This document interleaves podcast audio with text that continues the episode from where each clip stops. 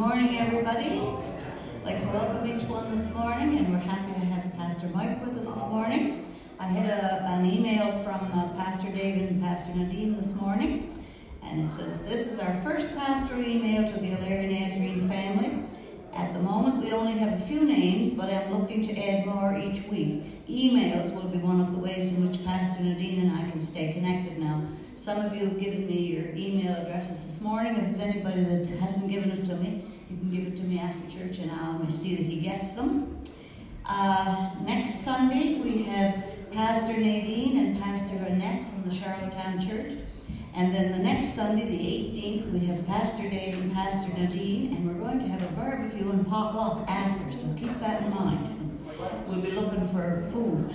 and Pastor Nadine and I will be in O'Leary every Thursday during the month of September at the church at 10 a.m. until noon. He was here last week until noon, and uh, we had a great time. That's if you want to come and meet him.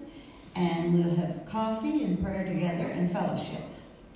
And he said, The Lord is guiding our steps as we move closer to being with you on a regular basis. As of September the 1st, a home has been secured for us close to and Willie Dunbar. Oh, wow, that's what we did. We were able to get an apartment and do our own apartment, so that's wonderful. Because that will never, ever, ever happen before. Before those apartments are empty, there's somebody ready to come in.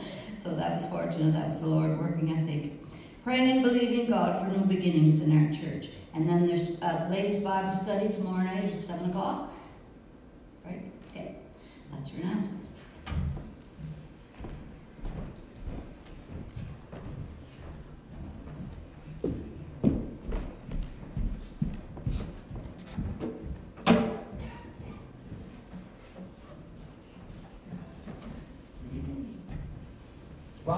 To be with you again. It's been kind of regular in the last few months. I want to start off the service with a call to worship from the prophetic book of Isaiah, which ties in with the message a little bit later on our service. It comes from chapter 42, verse 16. And the prophet Isaiah says, I will lead the blind by ways they have not known. Along unfamiliar paths I will guide them. I will turn the darkness into light before them and make the rough places smooth. These are the things I will do. I will not forsake them. The word of the Lord. Thanks be to God. Let us pray this prayer together. It's a prayer invoking the presence of the Holy Spirit. Uh, ancient prayer of the church was just, Come, Holy Spirit. And they waited for the Holy Spirit. So if we have the next slide before us, that if you desire to pray with me as I lift up His name, and pray for his presence to be with us. Come, Holy Spirit, to my mind, I receive your comfort. Come, Holy Spirit, to my heart, I receive your peace. Come, Holy Spirit, to my soul, I receive the Father's love for me. Father, as we come today, we come with thanksgiving in our hearts for all that you have given to us. We thank you for the gift of the Holy Spirit. We thank you for the gift of sight that you have given us that we can see you, Lord, high and lifted up like Isaiah did. And we can cry with him, Holy, holy, holy is the Lord God Almighty. So come, Holy Spirit, and minister to us in this time that we have set aside on this Sunday morning, this Sabbath day for us to encounter you, to hear from you, and to respond to you. Come, Holy Spirit.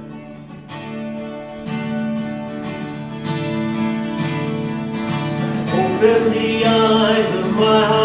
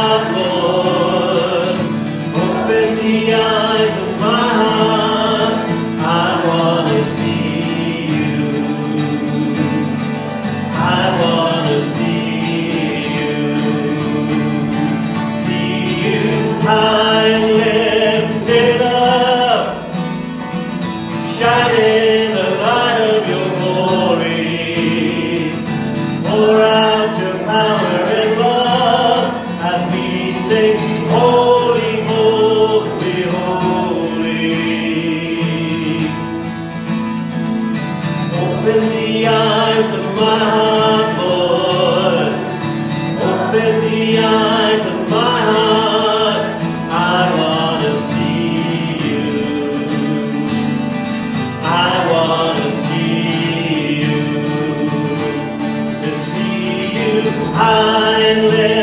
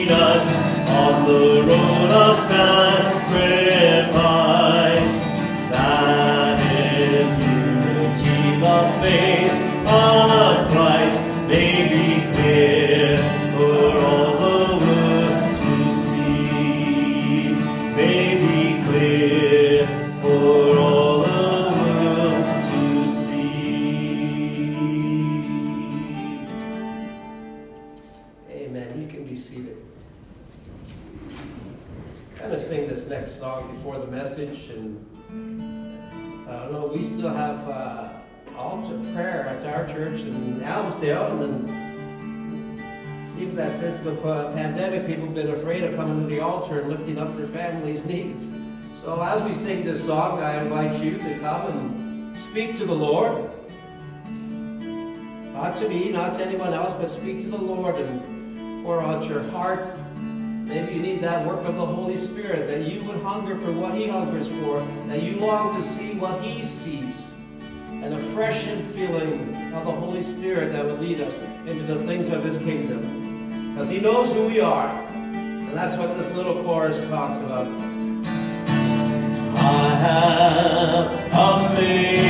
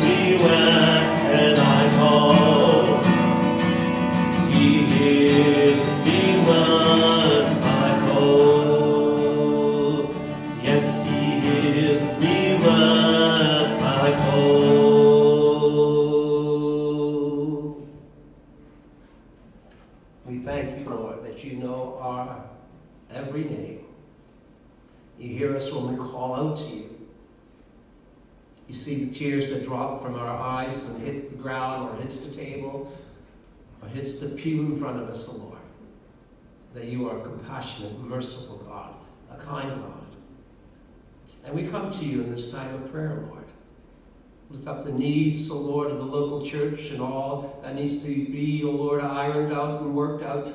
And pray, O Lord, for the leading of the Holy Spirit. That we become more like the one who called us Jesus the Christ, the Messiah, the living God, the God who has poured out his Spirit upon all flesh, men and women alike, and called them to follow him. We lift up, O Lord, our world to you. And you have called us to be witnesses, martyrs for the world at large, O Lord, so that they might know you. You have sent us, O Lord, as you call us, O Lord, in the Gospel of John, to abide in you and through you, and to go as you have been sent into the world, O Lord, and be light in the darkness. Be life where there is death, O Lord. Be understanding where there is misunderstanding. Bring love where there is hate, would you make us channels of your peace, we pray, O oh Father, as we lift up the war-torn areas like the Ukraine and Russia and the ongoing battles in Syria and the battles in the, in the continent of Africa and, and Lord, in the, in the eastern worlds, uh, Lord, wars that we never hear about on our news the struggles in South America, Lord, the wars in our neighborhoods and suburbs in North America. Lord, sometimes we think we are not at war, and every week people are at war, Lord. Just by the calculation of the deaths that we hear on our news stations, oh God. So we pray, oh God, that you have called us into these places. Not to build a wall of protection that we do not go into those places, but you've called us to go into those places and declare that Jesus is King and Lord. And let them see an example of what it means to be a saved person, a follower of the risen one.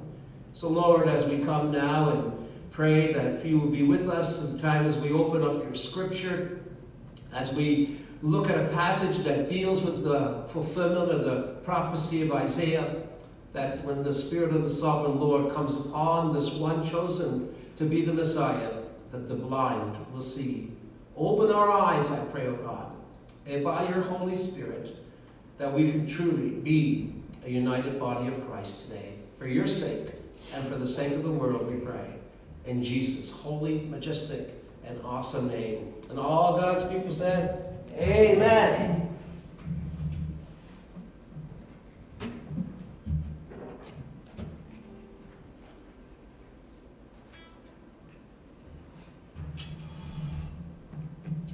We're going to be going to Mark chapter 10, verses 46 to 52. You turn to your Bibles and just keep it there as we slowly and surely get to that point where we will read that passage together.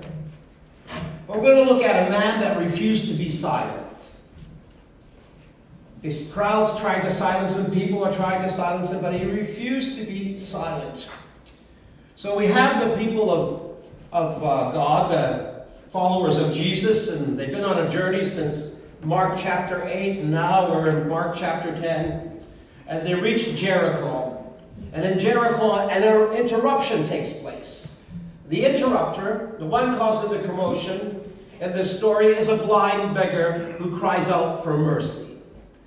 The words of the blind beggar have turned into part of the tradition of the Orthodox Church, the Russian, the Greeks, and other various forms of Orthodox Church. And it's called the Jesus Prayer. And it's very simple Jesus, Son of God, have mercy on me, a sinner. And throughout the day, it's a, what we call a centering prayer that they repeat often so that they will turn their spirits uh, inward and focus on Jesus. Jesus, Son of God, have mercy on me, a sinner. Very much, it's a, it's a copy, or not a copy, but it flows from the tradition of the psalmist, who always cries out for mercy always cries out for the mercy of God. You know, and uh, I remember one of my friends as we traveled through the city of Toronto and all the condominiums, it's only by the mercy of God we are who we are. I think sometimes Peter is right, that we have forgotten that once we were a people without mercy. So as we enter into mercy, we're to remember the people without mercy and bring that message. So this cry is very important for the Church of Jesus Christ, to remember the theme and the topic of mercy. See, the blind man has been hearing of the miracles of Jesus and his teaching. His cry addresses Jesus as the Messiah. He doesn't say Jesus, Son of God. He says Jesus, Son of David. So he identifies him as the Messiah, the one that has been promised, uh, prophesied by the prophets and the people of Israel throughout the years, decades, centuries, millenniums, before Jesus came into the scene. But it's also important in the Gospel of Mark because when you go to chapter 8 Mark's Gospel, it's that question that Jesus asked his disciples, Who do you say that I am? And it was Peter that got the revelation, not from his own intelligence, but through the Father, that he is the Christ, the Messiah. That's what the Christ means. It just means the Messiah, the one that was promised from ages ago. And before that, there was the healing of another blind man that needed two touches. So we see these passages from 8 to 10, from chapter 8 to chapter 10 in the Gospel of Mark, that starts with a blind healing and ends with a blind healing before Jesus enters into Jerusalem for his triumphal entry, which we celebrate as Palm Sunday. There is a plot developing, and Mark writes with the story mind in, in mind. It's not just pick a verse and keep that verse and talk about that verse. There is a story, and we need to follow the story that Mark has plotted out for us. So we're at the end of chapter 10, and Jesus' entourage is getting ready to go to Jerusalem.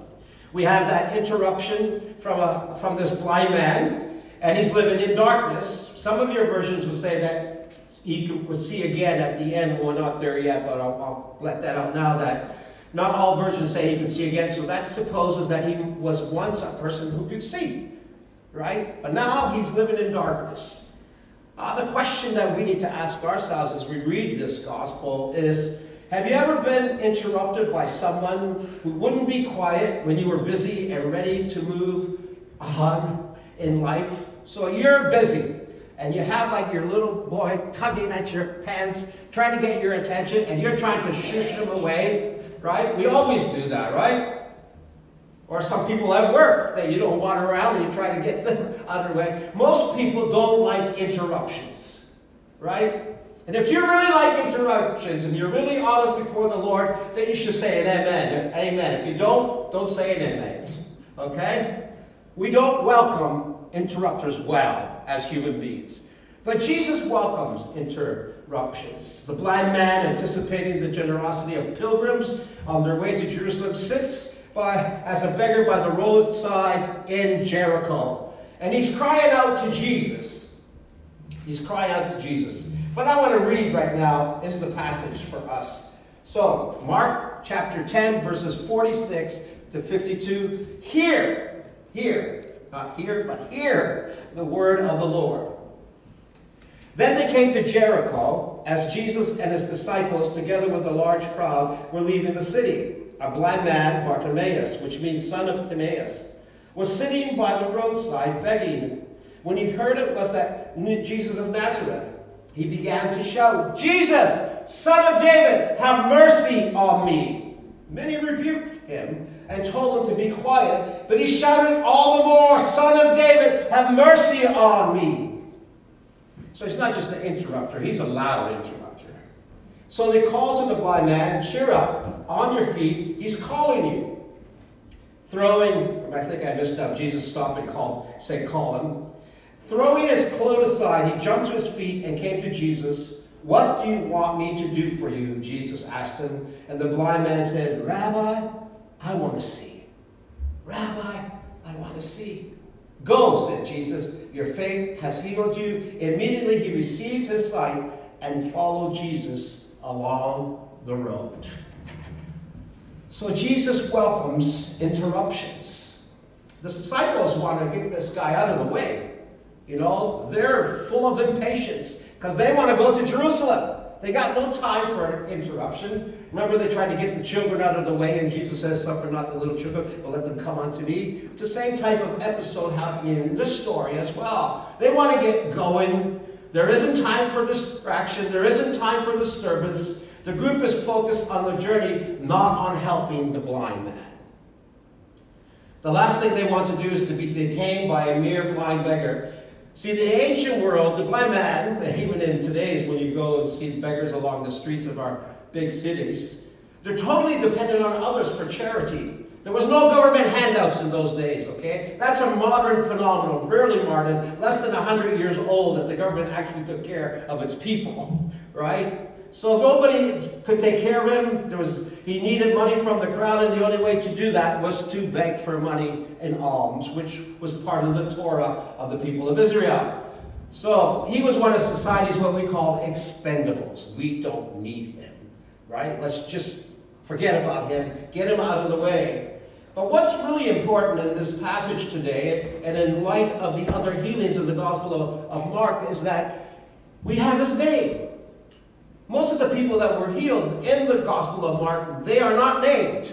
Their parents are named, their friends are named, their buddies are, are named. Some of them is just their buddies, uh, and but they're not named. But this guy has a name, and his name is Bartimaeus. Which, if you put a line between Bar and Timaeus, Bar means the son of Timaeus. He's got a name. We just sang, He knows my name. He knows my every thought. He sees each tear that falls. He has a name, and Mark gives him a name. The community of Jericho knows the blind man well as well, because that's where he does his begging. He probably has interrupted them many times in the past, begging for alms, and suddenly he begins to shout that Jesus, Son of God, have mercy on me. See, the disciples, along with the crowd, rebuke this guy. They don't want him to shout. They don't want him to get Jesus' attention. They don't want to hear his words. Just stay away. Be quiet. I don't want to hear you. But that doesn't stop him. he shouts even more. The more you tell me to be quiet, the louder I'm going to get. And I'm Italian, so I, I'm pretty loud, right? This is not loud yet. it took a while for my wife to get used to it when she came to visit us in our home because we, we our voices reach a different decibel than what she's accustomed to. But everything's okay. Just because we talk loud doesn't mean we're at odds with each other. So, Mark writes that he shouted all the more. Remember, this man is in the dark. He's desperate. He's at a breaking point. He can't take it anymore. And he knows that Jesus the healer, Jesus the Messiah, Jesus the Son of David is just around the corner. So how dare you tell him to stop speaking, to start, stop shouting? So Jericho was also a place where many priests would reside in those days. And the townspeople would have known the rules about behaving a certain way. Even for a beggar, he was out of line. You know, you, you have to kind of be cower in yourself and say, Can I have some money? You see beggars, right? Can I? No, none of them really shout at you, Come on, drop a toonie in here. No, they try to be kind to you, right? But this guy, he's gone beyond that. He's lost all his manners, and he's badgering not only the crowd and the disciples of Jesus, but he's badgering everyone that is traveling by him that day but he's at that breaking point. He's at that point of desperation, of urgency, and he needs to get the son of David's attention. Right? You know, we like to help the poor, or we like to, rather to tolerate the poor, as long as they don't become too demanding, right? I worked for six years in compassionate ministry, and some of the volunteers that came in were great, but some of them, they forgot that we were there for them, right? And they begin to just tolerate them instead of loving them and caring for them. But Barnabas oversteps, or Bartimaeus oversteps as this social register with his loud appeals for mercy, and he becomes a nuisance. He becomes a nuisance. You ever know anybody who's a nuisance? You know, wives to say to the husband, the husband says to the wives, you know, but that's, that's not really it. When we were ministering in Switzerland, there was a guy named Eric, and he was quite a character. He would come into the service and he would speak his mind. It doesn't matter where you were in the order of worship, singing a song, preaching a message, praying, he will speak up and interrupt you. So one Sunday night, as we that was our custom for our English speaking services, because we had services in German. We didn't preach in all of them, of course. We have German, Italian, Yugoslavian, and Spanish services in a little place in Switzerland called Schaffhausen. But that night during the English service, this Eric fellow comes in and stops us in the middle of the message. And he says, You know, today I was asking God how I can see him. And God says, Go to the church, and through them you will see me. Here's a guy that maybe some people would say he has mental health or whatever, but he was right on, right on. So don't push away because of interruptions people that God might use. And the whole place understood that he was truthful and everybody else tried to get him out of the place or get him quiet and pushed into a corner and behaving himself.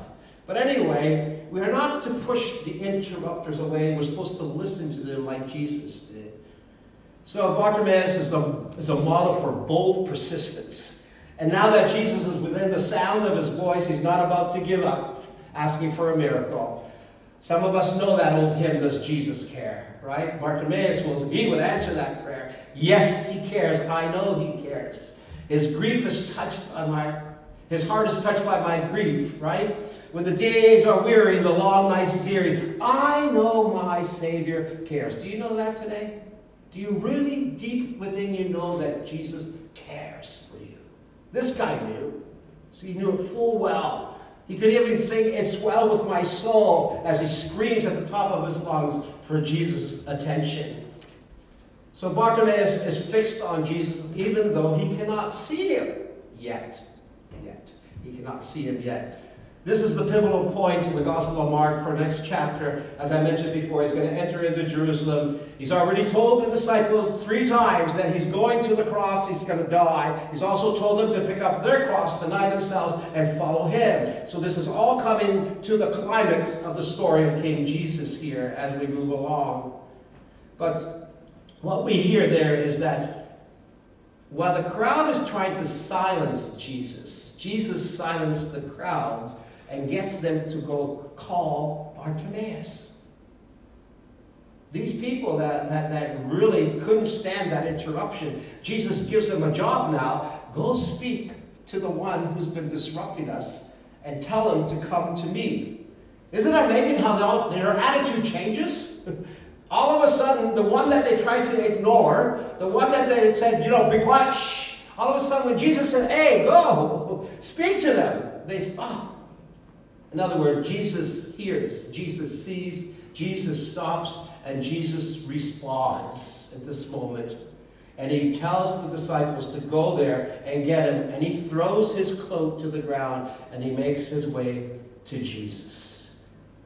I think, you know, well, I'll ask you a question. How many times do we ignore hitchhikers or beggars on the streets of our downtown cities crying for mercy? They don't deserve it. They need to get a job, you know. I've heard good Christians give these excuses, right? Passage challenge us to see beyond appearance and respond in a way that acknowledges each person's value and need for God's mercy. I mean, the church has been slow in putting ramps and elevators and like that. We're on the ball now, but not at the beginning. It took a while to do that. I remember one of the first churches when we came back from ministry in Europe and in Italy that we had in a small rural area, and one lady was brought in by the Disability Transit uh, that was in Hamilton, Ontario at that time and she would be wheeled in, and it was one of those churches that had steps going up and then to the sanctuary, and she could only stay at the bottom winter, spring, summer, or fall, and it was cold. It was cold in the wintertime down there, and she would have two or three blankets over her. All she could see when I preached or when the people were leading worship was the top of our heads. It took us a while before somebody got smart and said, let's make a ramp so that she can worship with us in the sanctuary, not at the bottom of the stairs somewhere. I mean, that happened in a lot of churches. Some people didn't even bring their, their, their family members that had disabilities to church because of that. This lesson and this passage tells us that we need to beware of the people with disabilities, and God is calling us to minister to them. Bartimaeus is not a nuisance for Jesus. Jesus sees something in this man that he calls faith. I wonder at this point what keeps us from approaching Jesus? Right? Do we lack trust in Jesus? Do we lack confident faith in Jesus? We can assemble Sunday by Sunday, watching and listening to the gospel of King Jesus, never once raising our voices our expectation that anything that, that could happen that could uncloak us. What is the cloak that you are hanging on to? Like Linus's blanket. Let go of it. Right? See that cloak that Bartimaeus had was his life. It kept him warm at night. He could stretch it out on the ground, and that's where the people would drop their money. He could wrap it up and count his money when there was all over begging and all that stuff. What is the thing that unclothes us and puts a spring into our, can it, can unclothe us and put a spring into our lethargic worship? Perhaps we're so prim and proper because we feel the congregation would tell us to be quiet. Right? We don't do those things here. Well, if you study our history a bit, you would know that part of our history is known as being shouters at times. I don't say everybody has to do, but at least there's got to be somebody in the crowd. Usually I'm one of them in the crowd. Would say, Hallelujah! Bless the Lord, O my soul, and all that is within me. Don't you love Jesus enough to just once in a while be a fool for him? Right? Thank God for this boisterous, blind beggar named Bartimaeus who refused to be silent because his heart was crying out for the mercy of God. You ever done that lately? Cry out for the mercy of God for what you have done. Not what everybody else has done, but what you have done. As one pastor recently said, you know, when we pray for healing, we say, take cancer away, take, you know, uh, brain tumor away, take this away, take that away. He says, just go to Jesus. He knows your problem. Fix your eyes on Him, turn your eyes upon Jesus, look right into His face, and let those other problems be left to Him to take care of. You follow me? Because when we're looking at the problems instead of Jesus, the solver of problems, we live in those problems instead of being delivered from those problems. Jesus asked a very important question that we all need to ask. Mark said that Jesus said, to that blind man, What do you want me to do for you? Not that what you want him to do for the church, what you want him to do for your son or your grandson or your great grandson or your brother or your sister, on and on and on. What do you want him to do for you? Very pointed. Very pointed. It needs a lot of concentration, a lot of focus. What do you want Jesus to do for you? Direct as well. You know, that's the same question that he had to ask the sons of thunder, John and James, the sons of Zebedee. Remember, just a little bit earlier on in the same chapter, what do you want me to do for you? And what did they say? Oh, I want, I want to be at center stage. I want all the glory. I want status. I want prestige. I want that, Lord. Wrong question. This man says, I want to see. Simple. I don't want status. I don't want privilege. I don't want glory because the glory is to the Lord our, and our, our, our Savior Jesus Christ. Same question, but different answer. The Pharisees talked about divorce. The rich man wanted to know, how do I get eternal life? But the most important question that all of us can face and have to handle is, what do you want Jesus to do for you? What? You need to answer that. You need to get on your knees and go to Him. This blind man wants to see, wants to see. Open the eyes of my heart, Lord. I want to see you. I want to see you like Isaiah. I want to see you like Moses in the burning bush. I want to see the Lord. It's not about our narcissistic selves, the gospel of Jesus Christ. It's about seeing the Lord, the one of glory and honor and might and blessing. I like what Frederick Dale Bruner says. He suggests that Jesus wants more than to be on call for emergency medical requests.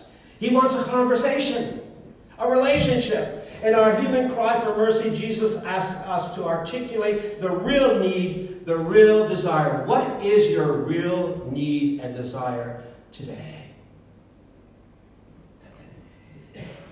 Well, Jesus sees something in this blind man does he see something in you? Ask the pointed questions. This is a plot that Mark is writing for you and for me to respond to. Not something that took place thousands of years ago, but something that's taking place in every one of our lives. What do you want him to do for you? Jesus sees the confident trust that this blind beggar has in Jesus. Mark says that Jesus said the following words Go your faith has healed you. So Jesus seeing faith in him. Immediately received his sight, and he followed Jesus on the road. There's no two stage healing for this blind beggar, as in Mark chapter 8. There's not even a gesture. Jesus says, Go. Go. Your faith has healed you. How many times have we read that through the gospel stories and not stopped enough to take it into our hearts and our spirits of what God wants to do for us. See, what this story tells us, and it's throughout the Gospel of Mark, is that healing comes to those who are persistent and are not quickly discouraged by whatever hurdles others may place in their way. Applying for immigration status and all the red tape you got to go through, and then you're almost through the door, and bingo, they send you back again. I mean, we've been there. We've been there our political system and what we do and how we want to invite people in, it's, it's not smooth, but you need to be persistent. You need to be on your journey to receive what you are longing for. How many people want to see Jesus so desperately that they will ignore the put downs of the crowd to secure that beautiful vision of Jesus? You can't speak, you can't say that, you have no place here. How many times have we heard that? But this guy's not giving up, and neither should we give up.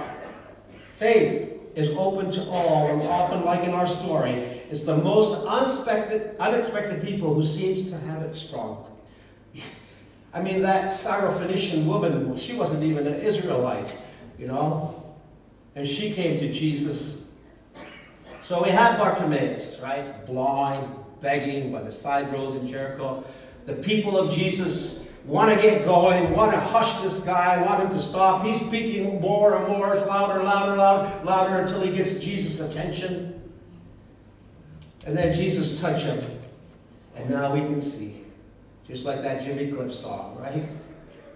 I can see clearly now the rain has gone, right? I can see all the obstacles in my way. It's going to be a bright, bright, shiny day. He got it. He got it. Jesus doesn't want us to walk in darkness. He doesn't want us to be overcome by darkness. He overcame death and darkness for our sake and for our health as well. There's a saying that says, He who hesitates is lost. This guy wouldn't hesitate. He knew when it was his advantage. You know, many times over the years as a pastor, you heard, oh, maybe next week I'll, I'll make a move to the altar, or maybe next week I'll come to the Bible study, or maybe next week I'll do this, or maybe next week I'll do that. Hesitation, hesitation, hesitation. You know, just lethargic, lethargic, lethargic. The Bible never speaks about hesitating and leaving things for today for tomorrow. It talks about seizing the day. it talks about the Lord is here today if you hear his voice, not tomorrow. Today, if you hear his voice, you need to respond to him. Oh, maybe he'll come and show up next week. Or maybe in three weeks when Pastor so and so is here, right? Then he'll show up. No, today he's here. He who has ears, let him hear what the Spirit is saying to their lives today. We find in Mark's gospel, I already alluded to that earlier on, about people that came to Jesus and were determined that they wouldn't be silenced. Not only this blind beggar named Bartimaeus, the son of Timaeus, but the Syrophoenician woman on behalf of her daughter kept on going to Jesus. And whether Jesus, Jesus kind of hushed her away, kind of, until she was persistent. You know, said, even the crumbs are good. And then the, Jesus said, boy, this woman's got faith, right? She wasn't hesitating. She knew that that day was the day that she needed to speak to Jesus. It's seen in the healing of Jairus' dead child, despite the mockery of the mourners, that Jesus is unable to raise the dead. Remember what they said when Jairus went to Jesus? Oh, she's dead. Don't bug him. He can't do anything. But what did Jesus do? He went and said, Talitha, come, rise up, little child. And she came up from the dead. And the friends, the four buddies, right? We don't know their names. We don't know the man's name that was paralyzed on that mat. And there they are. They even cut a hole in the roof. Oh, how will the church like that interruption on Sunday morning? Somebody drop somebody from the roof right in the middle and say, in the name of Jesus, your sins are forgiven. Take your mat and go home. Go home. The leper and the woman with the flow of blood that disregarded the laws of the day and fought their way to touch Jesus even the hem of his garment. If I can only touch it. You see the desperation that Mark is plotting for us in humanity that we need to touch Jesus and we need to ask him for sight to see who he is and what he means to us. A desperate father must overcome his doubt that Jesus can do anything to help his tormented son when the disciples have already failed. Remember that? I believe, but help me overcome my beliefs. Jesus knows our struggles with doubt. He knows that who are we fooling? What do you want me to do for you? Is the cry of Jesus to us today. Healing comes to those who are persistent, my friends. People who are not discouraged by the hurdles. So, I leave you with the question of Jesus. I leave myself with that question. Even as a retired pastor, never really retired. How could you stop preaching the word of the Lord and singing praises to his name? Just a different way of ministering now. I get to go wherever people call me, for better or for worse. I might be loud and boisterous at times, but it's all for God's glory. I don't need center stage anymore. I just need to see Jesus in my life and in your life at work, in love, and in peace and in joy. That is the most important question God ever asked any of his people. What do you want me to do for you? What's your answer? How do you respond to Jesus? We're going to sing the final song for this morning, but I want to challenge you. I want to challenge you. When people interrupt you in life, don't just swish them away. Stop for a moment people that have disabilities, try to figure out a ministry that you can help these people instead of complaining about these people, like the crowd and the disciples. And maybe every day for a week or so, put that question on your, on your fridge. Jesus said, What do you want me to do for you? And then answer him truthfully. Amen. Father, we thank you for your truth that is found in your word. We thank you for Mark and the way he has plotted that story. We thank you, O oh Lord, that you give sight to the blind and you give light to those in darkness and you bring healing to those who ask, God, in Jesus' name. We pray. We're going to sing an old song. And maybe some of you need that touch. I invite you to again. The altars are here. You can go and you can speak to Jesus yourself. Us stand. He touched me. Oh, he touched me. And all the joy that was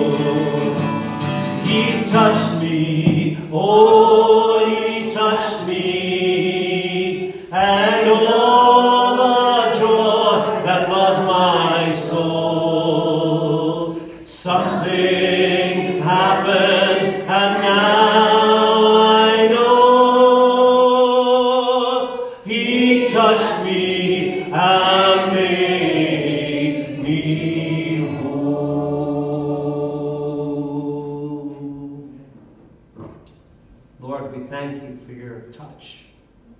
We thank you for your spirit who brings comfort to our mind, our hearts, our souls. We open up our spirits, we open up our lives for your love to flow into, Lord. The love that never fails. The love that has no regrets and has, doesn't count wrongs. The love that was written and read on the cross of Calvary.